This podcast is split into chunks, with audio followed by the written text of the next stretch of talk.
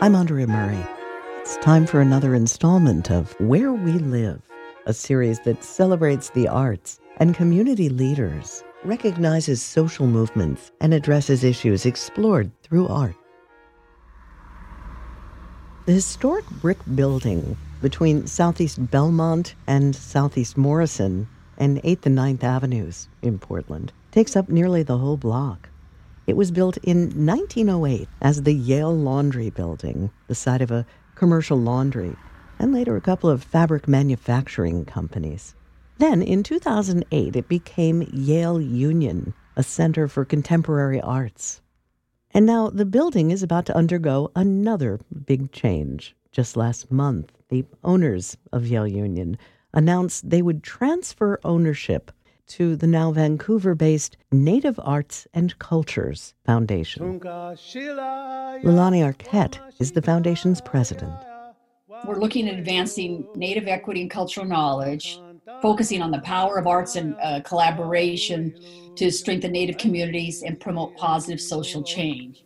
For the past nine years, with a small staff and no office of their own, the Native Arts and Cultures Foundation has funded the work of Native visual artists, writers, performers, and more from all over the country, including Alaska and Hawaii. Blasted from the nub of my pen, rocketing indigenous creativity into the world. This is how I dance my rebellion. The recipients of NACF fellowships work in both traditional forms of cultural expression and contemporary works born of those traditions.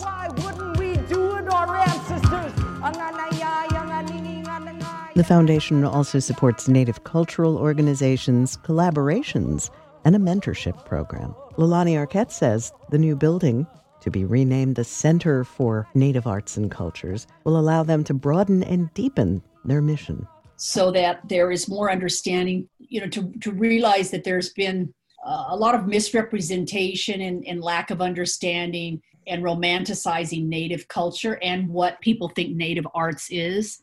There's unique diversity between tribes. There's a thread that runs through all Native peoples, but there's also a lot of uniqueness. Our languages, our arts practices, the materials we use for our arts, our the musical instruments we use that we compose songs i mean it's just vast and different.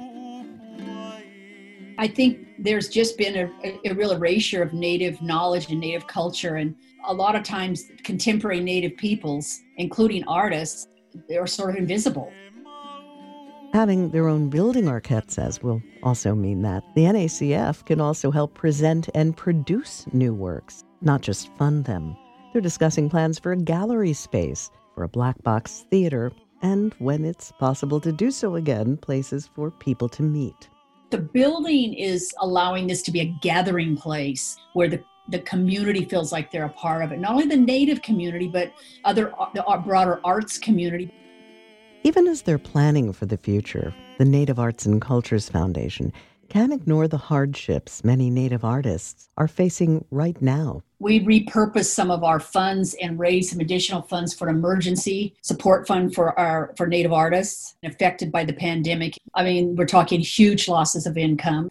At the same time, in a lot of Native communities, you, especially rural and in tribal areas, to some extent, having to take care of elders and having a lot of people, you know, in crowded quarters sometimes just spreads in devastating ways. In the middle of a pandemic and the resulting economic catastrophe, well, it's kind of a weird time for an arts organization to get a new building and start planning for a bright future. Of course, the Native Arts and Cultures Foundation still has a lot of money to raise before the building can open in a year or more. But Lulani Arquette says the community response has been incredible.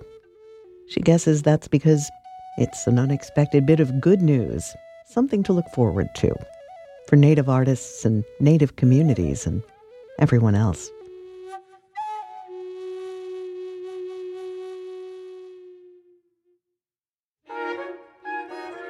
I'm Andrea Murray. To hear more Where We Live stories, visit allclassical.org slash joy. Where We Live is part of All Classical Portland's Joy program dedicated to equity and inclusivity.